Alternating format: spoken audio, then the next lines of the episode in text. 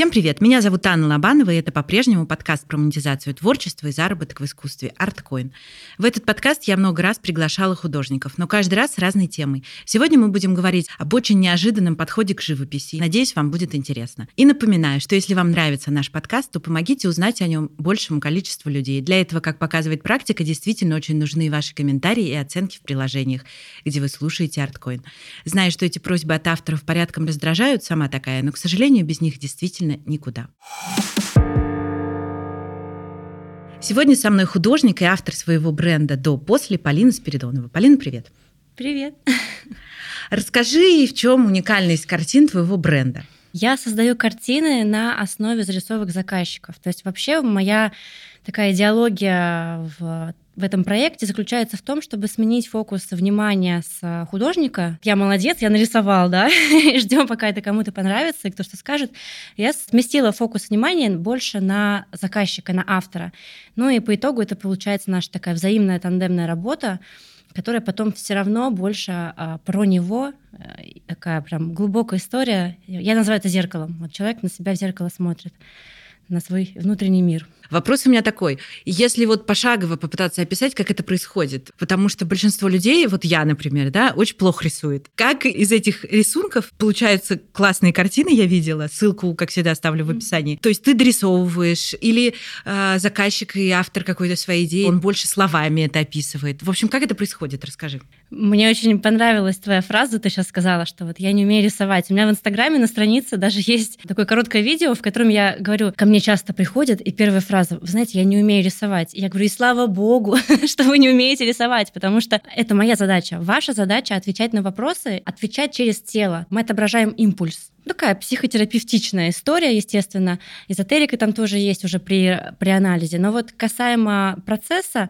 да, я погружаю человека в такое спокойное состояние, ну, что-то немножко гипнотическое такое. Мы расслабляемся, отпускаем все, что было до, как он сюда приехал, какие у него мысли. Все, мы в моменте. Я задаю вопросы. Есть, конечно, разные форматы, но вот возьмем стандартный формат. Это около 20 вопросов про жизнь, про все. Разные-разные вопросы. Акцентирую на этом внимание. Нельзя думать. Я прям прошу. Как только я вижу, знаешь, какое-то напряжение на лбу, какая-то морщинка так э, подала, э, дала себе напомнить и говорит о том, что человек начал думать, я такая, стоп, стоп, стоп, стоп, другой вопрос. Потому что это вот самая опасная история, что человек начинает анализировать, соотносить, думать, как это показать. Мне вот важно, чтобы это был импульс, и оно рождалось сразу. И потом, по исходу этой сессии, у меня получается много-много-много разных маленьких рисуночков, они между собой переплетаются, сплетаются. Ну, такой эскиз в карандаше. Ну и потом я в течение, ну, в среднем это месяц, прямо на этих линиях рисую картину. Что я вижу, что я вытаскиваю оттуда, какие-то образы, какие-то орнаменты, детали. Мы не рядом, но я по его линиям, по его стопам хожу по его жизни. вот так вот эзотерику добавим. С какими материалами ты работаешь? Я имею в виду, ты рисуешь маслом, чем? Я создавала картины на бумаге, это прям была графика-графика. Естественно, я использовала там цвет, это был акрил. И потом я решила, что я хочу уже работать с холстами. Тоже акрил, мне нравится акрил, я люблю его, мне комфортно с ним работать больше, чем с маслом. И все, я остановилась сейчас э, на акриле и на холсте. Ты вот сейчас уже несколько раз говорил, что в этом есть некая психология, да, психотерапия. Что ты имеешь в виду? Что человек свое состояние выплескивает? Или ты имеешь в виду, возможно, что по результату, по картине, да, что-то можно сказать про человека, что какие-то линии, не знаю, цвета о нем говорят? Ты знаешь и то, и то. Вот ты максимально в точку сказала. Это, во-первых, сам процесс классный. Мне очень нравится обратная связь от людей во время процесса. С какого-то момента я перешла на онлайн с некоторыми людьми, потому что кто-то в разных странах, городах находится. Я очень переживала, а будет ли сохраняться вот это вот тепло, вот эта вот энергетика, которая образовывается между нами в процессе таких интимных слегка вопросов. И это супер, потому что эта энергия осталась. И вот все сессии, которые были онлайн, я вижу, что человек, он что-то проживает. Я не всегда могу понять сразу, что, да, у нас такая ознакомительная сначала история, но люди, это трогательно, а когда они получают работу, это еще более трогательно, потому что этот момент я вообще называю, знаешь, вот в кино часто показывают, когда героиню меняют полностью образ и разворачивают так к зеркалу, она такая, вау, вот максим... у меня даже мурашки. Я вот максимально хотела приблизить с психологической точки зрения свой процесс к этому, что человек вот так же до-после, да, он разворачивает, я перед ним разворачиваю, и он такой тоже, вау, это что, это мои мысли, это они вот такими могут быть красивыми и понятными, что-то тут даже можно как-то э, выцепить, какие-то образы. Поэтому терапевтичность и психология, она э, и там, и там, но больше, конечно, по финалу, когда мы прям разбираем как такую индивидуальную метафорическую карту. Потому что совпадений каждый раз просто море, и с каждым разом это становится настолько камерно, что, знаешь, я первые разы в Инстаграме у себя под картиной писала, а вот тут у нас такое совпадение, а тут вот это, а тут вот это, а тут, ну, в общем, это все так было вкусно, и мне нравилось об этом говорить, что сейчас я понимаю, что мы в такой интим уходим, это настолько становится личной историей и переживания, я уже прям, ну, не пишу, это наши моменты, вот. Но мы прям глубже-глубже идем. Я иногда вообще не понимаю, что происходит, и кто за меня это все видит, чувствует, рисует. Видимо, пока и не надо до конца понимать. Просто так доверяю процессу и вижу что-то. Одни и те же люди могут заказывать заново и заново? Есть одна девушка, которая прям ждет конкретное какое-то событие в жизни, я знаю ее, она собира... собиралась сразу сказала мне, вот я через полгода должна вернуться. Но она такая, она как ко всему очень серьезно так подходит. Вот она да. Остальные а, нет, не возвращались, пока дарят. То есть вот на себе испробовали и дарят. Поняла. Смотри, хочу такую тему с тобой поднять. Почти каждый выпуск в последнее время, когда мы общаемся с художниками, так или иначе возникает история про нейросети и про то, что происходит сейчас. И многие боятся э, потерять там свой заработок, да, в перспективе работу и так далее. Вот если переходить на твой проект, как ты считаешь, нет ли такой возможности, что, например, человек будет обращаться не к тебе, а писать в нейросети, чего он хочет, и она будет выдавать ему результат? Мамочки, это так страшно звучит. Для меня это, честно, звучит, да, жутковато, как и история с NFT. Ну, тут такое, мне кажется, это какой-то барьер мой внутренний уже. Но правда, в целом меня это пугает. Я понимаю, что мир неустанно идет в эту сторону, и так или иначе это коснется каждой области, но очень хочется, чтобы... Вот смотри, кино появилось, появилось, но театр остался. Ну, люди приходят Здесь все-таки немножко разные. Я думаю, что это все-таки, давай по-честному, разные виды искусства. Внутри кино есть очень разные вещи. Есть фастфуд, да, а есть угу. что-то эстетское. Угу. В театре также. Да. Есть что-то супермассовое, а есть что-то для очень ограниченного числа людей. Я думаю, что здесь, мое личное угу. мнение, что угу. здесь будет так же. Кому-то будет неважно качество, будет важно количество. Он будет идти за этими нейросетями, а кому-то будет нужны какие-то авторские вещи. Ну, как, например, не знаю, посуда ручной работы. Существует же тоже сейчас. Я думаю, что что такое будет. Теперь мы поняли, из чего состоит твой проект. Расскажи, пожалуйста, как он давно существует и как вообще у тебя появилась идея э, такими штуками начать заниматься? Два года назад родился проект. Был такой, ну, как у каждого, да, творческого человека, бывает период такого днища классного, от которого в перспективе классно оттолкнуться. И вот я в этом днище, значит, э, наткнулась на фильм «Круэлла». Посмотрела «Круэллу», рыдала просто. Причем там не, не особо-то нет повода рыдать, это вот мои были. Я рыдаю, думаю, боже мой, ну а где, где вот эта вот моя уникальность, какая-то, может быть, ну гениальность, ну что-то вот пожалуйста, можно нащупать, чтобы я была полезна миру, людям, чтобы это было что-то новое. Вот не просто я нарисую красивую картину и чего-то буду ждать, а чтобы вот, вот прям вот людям что-то вот лично в сердца в их, да, пулять. А дальше все классно было, очень интересно. Я стояла в очереди в Сбербанке, в банкомат, и мне так, знаешь, как видением. Пришел момент из детства, где мне пять лет, я сижу на коленках у мамы, мама работает, вся там занятая. Я прошу у нее внимания, она его дать мне, соответственно, не может. И она берет листочек, ручку и что-то накалякала мне такое сумбурное. И говорит, на, вот сделай красиво, я занята пока. Ну, я такая послушно беру этот листочек, и начинаю там что-то вырисовывать, выделывать. Моей дочке сейчас пять, она занимается тем же самым.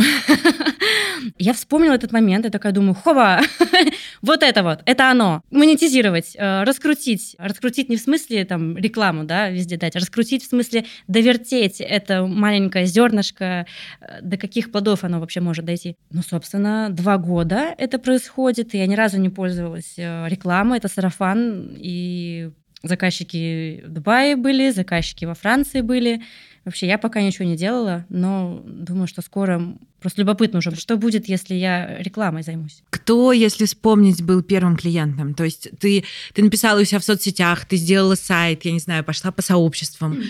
Как, какие шаги к монетизации были. Почему спрашиваю? Потому что обычно э, у творческих людей, а, очень страшно сделать первый шаг, показать свою идею миру, и, б, очень страшно еще за это денег попросить, поэтому спрашиваю. знаешь, мне было страшно не сделать ничего. Мне было очень страшно оставить это на потом, представить вот этот долгий поиск первого клиента. Поэтому я просто предложила человеку из моего окружения, это моя близкая подруга, очень дорогой мне человек, и я поняла, что я хочу доверить ей этот трепетный опыт начала, и все было очень гармонично. Она коуч, психолог, энерготерапевт, и поэтому мы прям сошлись максимально. И она раскрыла мне очень с разных сторон эту всю историю. И у меня была возможность как-то прочувствовать за, за счет того, что она близкий человек, я ее знаю. Ну, это потрясающая такая была история для начинания. Я не брала деньги за эту работу. И ты знаешь, в этот момент у меня прям сработал такой... Ну, в общем, это была лакмусовая бумажка для того, чтобы понять, что это то дело, которым я хочу заниматься. Я очень много чем занималась. Татуировки била, там, пряники расписывала, в кино снималась. Много всяких разных историй было. И у меня везде было такое я сделала работу, мне нужно получить за это деньги. Неважно какие, может быть, маленькие совсем, но я сделала работу, должна получить за это деньги. Татуировки тоже с первой я начала брать деньги, не все мастера так делают. А тут новый для меня опыт бесплатного создания такого длительного процесса, это месяц, да. Я такая, вау, а можно так, а можно бесплатно, можно еще кайф получить от этого. Такой определяющий для меня был момент. А как случился первый заработок? После этого я, соответственно, в срочном таком вдохновленном режиме создала страницу в Инстаграме. Так как я графический дизайнер, я сама оформила страницу, сделала прайс, ну и ждала. Ничего не происходило. Цены у меня тогда были в пределах 15 тысяч. То есть, вот как сейчас помню, 8, 12 и 15. Три размера, один формат работы. И вот э, такие вот были циферки милые. И ничего не происходило? И ничего не происходило. Я думала, вот это да.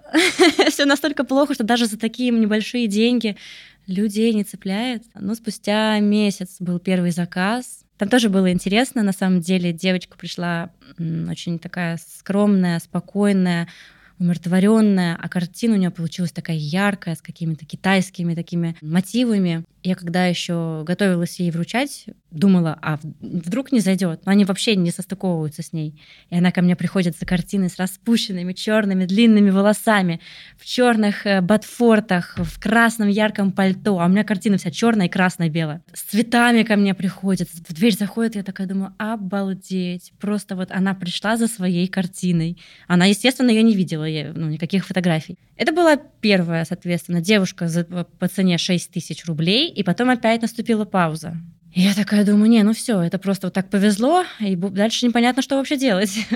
У меня есть э, мой отчим, э, который мне прям классно капает на мозг в плане финансовых моментов, цена формирований, и он мне постоянно, Полина, ну что за цены? Ну мне стыдно заходить на твою страницу и так далее. И он прям тащил меня, он тащил меня поднимать цену и объяснил мне, что Понимаешь, пока это стоит 15 тысяч, люди не понимают ценность. Есть э, ценовые вот эти коридоры, в которых человек э, чувствует, вот тут он купил задешево, а это классно, нет, а это вкусно, а это вообще ценность. И вот этот порог, если поднять, уже перейти в следующий сегмент, там люди пойдут. Я ему вообще не верила, я отказывалась, я говорила, ну ты вообще хочешь похоронить мое дело. Сейчас люди видят, было 15, стало 40.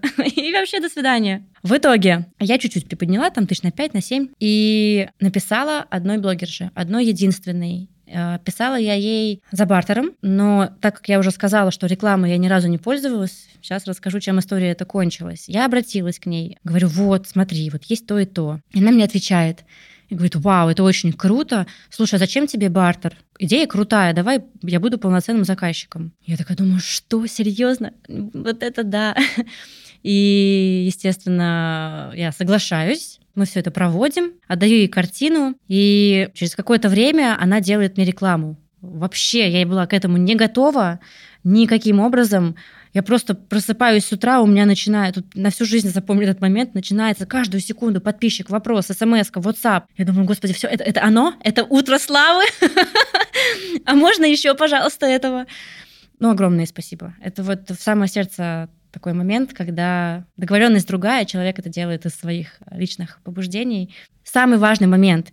За неделю до этого дня мой отчим смог проломить э, мою стену, и я подняла до 30. Э, Это была самая низкая вот цена, 30 тысяч. За что я была ему очень благодарна, потому что если бы в этот момент я со своим прайсом в 12-15 тысяч, э, вот этот поток людей, ну, это было бы жестко. Я считаю, что лучше сделать одну работу там, да, за 50, чем 4 за 13. Ну, зачем? Изначально, когда ты определяла эту цену, это был вопрос э, того, что казалось, что не купят задорого, или ты ценообразование это делала из каких-то там своих условно временных расходов, э, материалов, еще чего-то? Да, я учитывала стоимость холста, бумаги, материалов, которые я на это трачу. Но время в принципе, просто был тогда такой период, когда я не очень ценила, наверное, какие-то свои шаги и самоценность была не такая, и вот поэтому время, оно... Я упустила этот момент, когда тоже да, тот же самый отчим меня спросил, слушай, ну ты вообще сколько времени на это тратишь?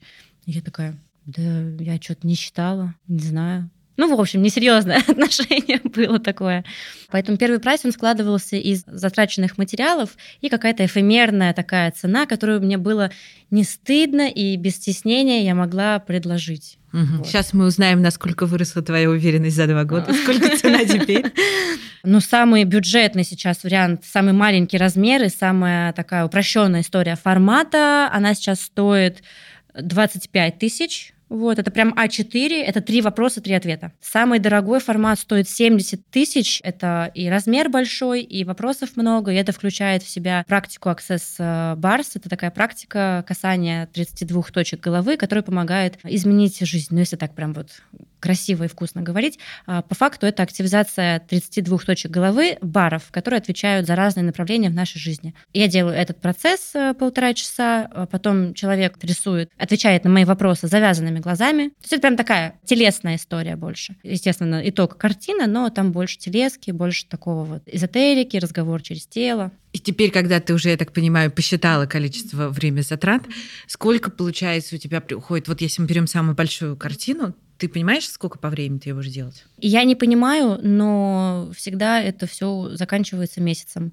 Причем как с маленькой картиной, так и с большой. Я не знаю, как так вот устроено, но я просто закладываю себе месяц всегда железно и позволяю в этом месяце спокойно, без ускорений, без, вот, знаешь, конвейером рисовать. Я очень слепляюсь человеком же. Для того, чтобы выйти из этого, тоже нужен период потом, чтобы меня отпустило от него. Считается, что ты можешь назвать любое дело бизнесом, если его можно масштабировать.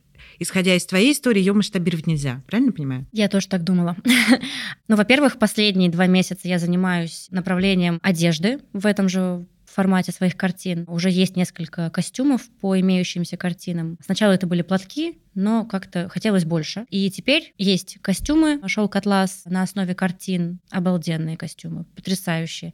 Я на все мероприятия, куда я не, не хожу, я хожу только в них. Они такие широкие, свободные. Как пижама, знаешь, на такая лакшери. Ты можешь на мероприятие в пижаме прийти. На каблуках, пижама. И еще сейчас я думаю над мужской коллекцией. Мужские какие-то пару изделий. И добавить еще одно женское платье. Понаблюдать, как это будет. Это вот касаемо такого масштабирования через одежду. Вопрос сразу, пока не ушли дальше. Если я правильно понимаю, клиент может заказать еще одежду, а не только да. картину. Да. Или ты старые картины переносишь? Нет, нет, а. нет, нет, нет. Была тоже такая идея запустить прям вообще костюмы на продажу, а потом я думаю, ну как-то, наверное, это странно ну вот ты у меня закажешь картину, у тебя будет свои ответы, своя картина. Представляешь, какая-то Маша пойдет в, в, в костюме с твоими мыслями, ну, грубо говоря.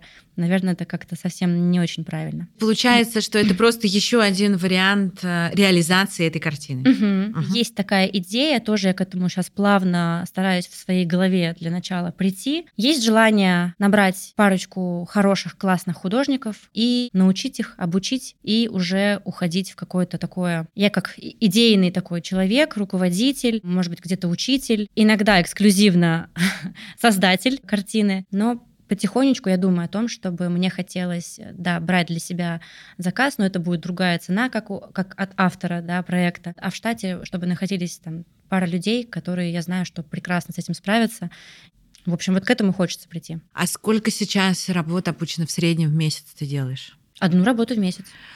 То есть даже если вот это самая маленькая, это одна работа все равно Да, есть? да, да, да. Ну да, тогда э, нужно точно масштабировать. Я думала, ты параллельно несколько делаешь. Ну, это прям очень, очень сложно. И у меня была возможность это попробовать. Я начала и поняла, что ну, смешиваются вообще люди между собой. Хочется еще немножко про деньги поговорить. Как ты поднимала цены? Когда ты поняла, что нужно повышать? Я начала встречать людей, которые в бизнесе, которые хорошо понимают ценоформирование. Сформировалось поле людей, которые мне потихонечку капали. Я этих людей уважаю, я к мнению этих людей прислушивалась, и благодаря им, на самом деле, я это сделала. Это был мой руководитель в компании, в которой на тот момент работала, что для меня бесценно, когда он высказал свою вот эту точку зрения, рекомендацию. Мы вышли за пределы он руководитель, я подчиненный, и говорили прям про мой проект. Это было здорово. Таких людей было немало. Я поняла, что есть какое-то со стороны видение, что это более ценно, чем я считаю. Помогла мысли и осознание того, что люди это ценят выше. И люди ценят выше. И самое важное, потому что когда они вначале мне это говорили, у меня первое возражение было, ну, ну это вы, да, говорите мне, у вас там большой бизнес, а где я найду клиентов этих? Ну где? А какие люди за это будут готовы заплатить столько? И первая часть работы над собой — это научиться прислушиваться к этим советам, а вторая — поверить в то, что действительно люди будут, люди придут на твой ценовой сегмент. Ты планируешь этот проект развивать прям совсем как бизнес, уйти со всех других работ и заниматься только им, или какой у тебя план? У меня так и получилось. Я ушла из э, найма все, у меня было сжечь мосты, все, закончить все работы по графическому дизайну, никакого фриланса, я вся вот здесь вот. И ты знаешь, это кончилось тем, что я присытилась, было сложно. Я очень люблю разнообразие, мне нужно все таки несколько сфер, и я поняла, что я не могу это делать прям основным-основным на данный момент, поэтому я добавила другое направление еще в жизни своей, и теперь я чувствую баланс, потому что я отлетела совсем. История в проекте, да, неземная. Во-первых, это творчество, во-вторых, подход у меня такой, что я через эзотерику и психологию. Сюрреализм, графика, авангард, не знаю, все вот эти вот слова, говорящие о том, что ты не здесь, ты немножко не на земле. И мне захотелось себя заземлить э, через э, недвижимость. В недвижимости я немножечко еще сейчас окунулась. И вот теперь прям такое комфортное, очень сбалансированное ощущение, и хватает вдохновения, хватает ресурсов, и люди опять стали больше приходить. Я очень это заметила тонко. Когда я в это во все с головой ушла, я поняла, что ожидания большие, ожидания такие прям усиленные. Так, ну все, ну смотрите, ну я же с найма ушла, я вот это закрыла. Сейчас же должны открыться вообще все порталы. М-м очень завышенные ожидания, требования к своему же хрупкому проекту показали мне, что нельзя так на него наседать. Он такой отдельный организм и будет сам решать, как ему развиваться. А ты занимайся, пожалуйста, не только им, а еще вот чем-нибудь. Творческие люди, я много раз слышала, которые работают и занимаются чем-то не творческим, да, они очень ноют, скучают и хотят все бросить и уйти в что-то творческое, или тебе как раз твой проект дает вот эту творческую ноту? Однозначно дает творческую ноту. Это первый момент. Второе, я не считаю, что я в найме. Все-таки это такая область, где ты сам себе хозяин, от тебя самого многое зависит. Это не 5-2 сидения в офисе за компьютером. Там много движения. И мне нравится, что это реально зависит от себя, твоего внутреннего настроя. А так как у меня он творческий, мне позволило заключить эксклюзивный договор на второй неделе работы. Просто потому что по ощущениям, разговаривая там, да, с собственниками, с которыми эти сделки заключаются, или с покупателями, я чувствую, мне есть что им дать больше. И мне кажется, они это тоже чувствуют, какую-то глубину, какую-то объемность. Легко контакт формируется очень. Мне кажется, это мне очень помогает. Какой бы ты совет дала нашим слушателям, если им тоже хочется найти какую-то свою идею, как тебе когда-то тогда, когда ты посмотрела Круэллу, и кажется, что те идеи, которые приходят им в голову, недостаточно хороши, уникальны, идеальны, я не знаю, не жизнеспособны. В общем, мы много всяких неприятных слов обычно про свои идеи придумываем. Делать сразу. Это первое, что хочется посоветовать. Смотри, это как с картинами. Я не даю человеку успевать подумать. Мне нужно, чтобы он сразу мне дал ответ. И тут то же самое. Мне кажется, что когда мы начинаем думать, мы этот импульс подвергаем сомнениям сами же. Вот импульс появился, какая-то идея возникла, желание возникло. До свидания вообще все вокруг. До свидания свои останавливающие какие-то точки зрения, убеждения. Все вообще нельзя пришло в голову, возьми это сделай, попробуй. Ты что-то теряешь? Ты вот на эту землю пришел, чтобы пробовать, и никто тебе не говорит, что если ты решил попробовать петь пойти, что тебе теперь необходимо стать мировым известным певцом. Нет, ты можешь это два дня позаниматься, ты так кайфанешь и поймешь, что а, мне хватит, а теперь я хочу вот это а может быть, станешь певцом известным. Не надо сразу оценивать свои возможности. Возьми, пойди сделай. Потом оценишь, когда уже хотя бы что-то для этого сделаешь. Давай еще дадим совет на тему ценообразования. Как обычно делают бизнесмены. Мы исследуем рынок, да, цена по рынку такая-то, значит, мы должны быть в рынке. Вот в творчестве чаще всего это невозможно. Какой совет ты бы дала? Я думаю, что тут важно, как это упаковано и преподнесено. Сейчас объясню, что я имею в виду. Чтобы поставить достойную цену, важно не только э, то, что ты даешь по факту. Важно все составляющее, как выглядит сайт, как ты разговариваешь, что ты вручаешь при этом, я не знаю, вот то, что потрогать можно, какого оно качества. Советую ставить достойную цену, но тоже соотносить это с тем, как продукт выглядит по завершению. Потому что я встречаю много и художников, и э, деятелей искусства, и много сейчас, да, эзотериков, психологов, коучей и так далее, которые имеют действительно классный продукт. И потрясающие цены, сумасшедшие цены, взлетающие и поднимающие тебя выше лайнеров.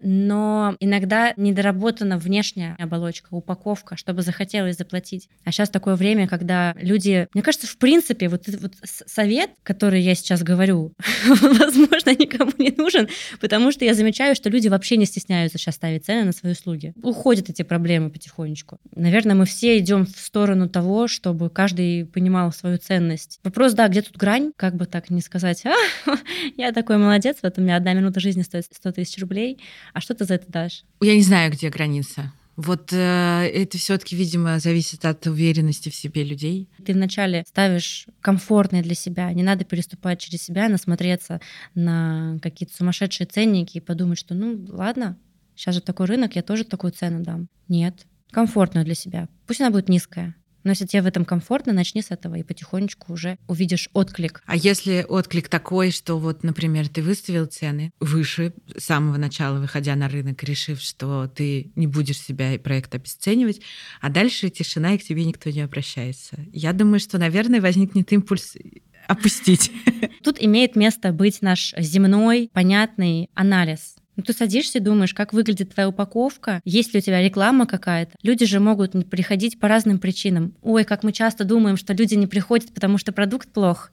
А на самом деле люди просто до него не доходят, они его не видят, они не долистывают, они... Ну, откуда ему знать? Да, это уже вопросы к рекламе. Поэтому в комплексе мне очень нравится сейчас тенденция таких комплексных подходов, наставничества, которые тебя прокачивают со всех сторон. Легче анализировать, когда ты приложил усилия и в рекламу, и в продукт свой, и в качество этого продукта, и в целевую аудиторию. Ну, такая комплексная работа, в которой ты выявляешь, что не так. Сейчас вот у тебя уже есть достаточно большой опыт ведения этого проекта. Давай дадим три каких-нибудь практических совета людям, которые только-только хотят начать реализовывать свою какую-то идею. Первый совет — начать с максимально безопасного для себя формата и создавать это рядом с близким человеком, но не с родственником, не с лучшей подружкой. Я сказала, у меня помогла близкая подруга, но мы далеки так. У нас есть дистанция между нами, и это вот идеально было. Поэтому найти найти нужно в качестве первого заказчика какого-то человека, которому ты прям хочешь это дать. Это и безопасно, и спокойно, и вопросов можно много позадавать будет ему. А второе, это, наверное, то, что я сказала, это правда очень важно. Это нужно делать.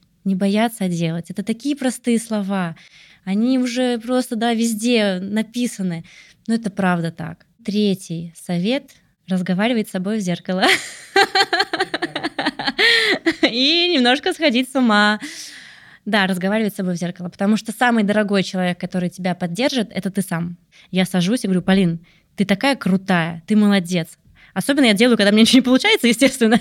Но когда получается, тоже такая, блин, ну ты видала? Ты видала, что ты вытворила? Ну, я тебе говорила. Ну, прям вот на таком классном, дружеском собой бензинчике. Назови какое-нибудь творчество, которое тебя изменило. Любое. Книга, картина, я не знаю, фильм. Фильм Круэлла за счет того, что там вот этот конфликт был, такая драма, вот это доказать что-то, проявить себя. И, наверное, это будет книга Грегори Дэвид Робертс «Шантарам». Она привила мне слово «вкусно», потому что в этой книге, прочитав ее, ты учишься ценить колорит, вкус, запахи, картинку, которую ты видишь. Вот у тебя глаза есть, ты ее видишь. Она учит вкусно чувствовать жизнь. Спасибо тебе большое. Тебе спасибо большое, что пригласила.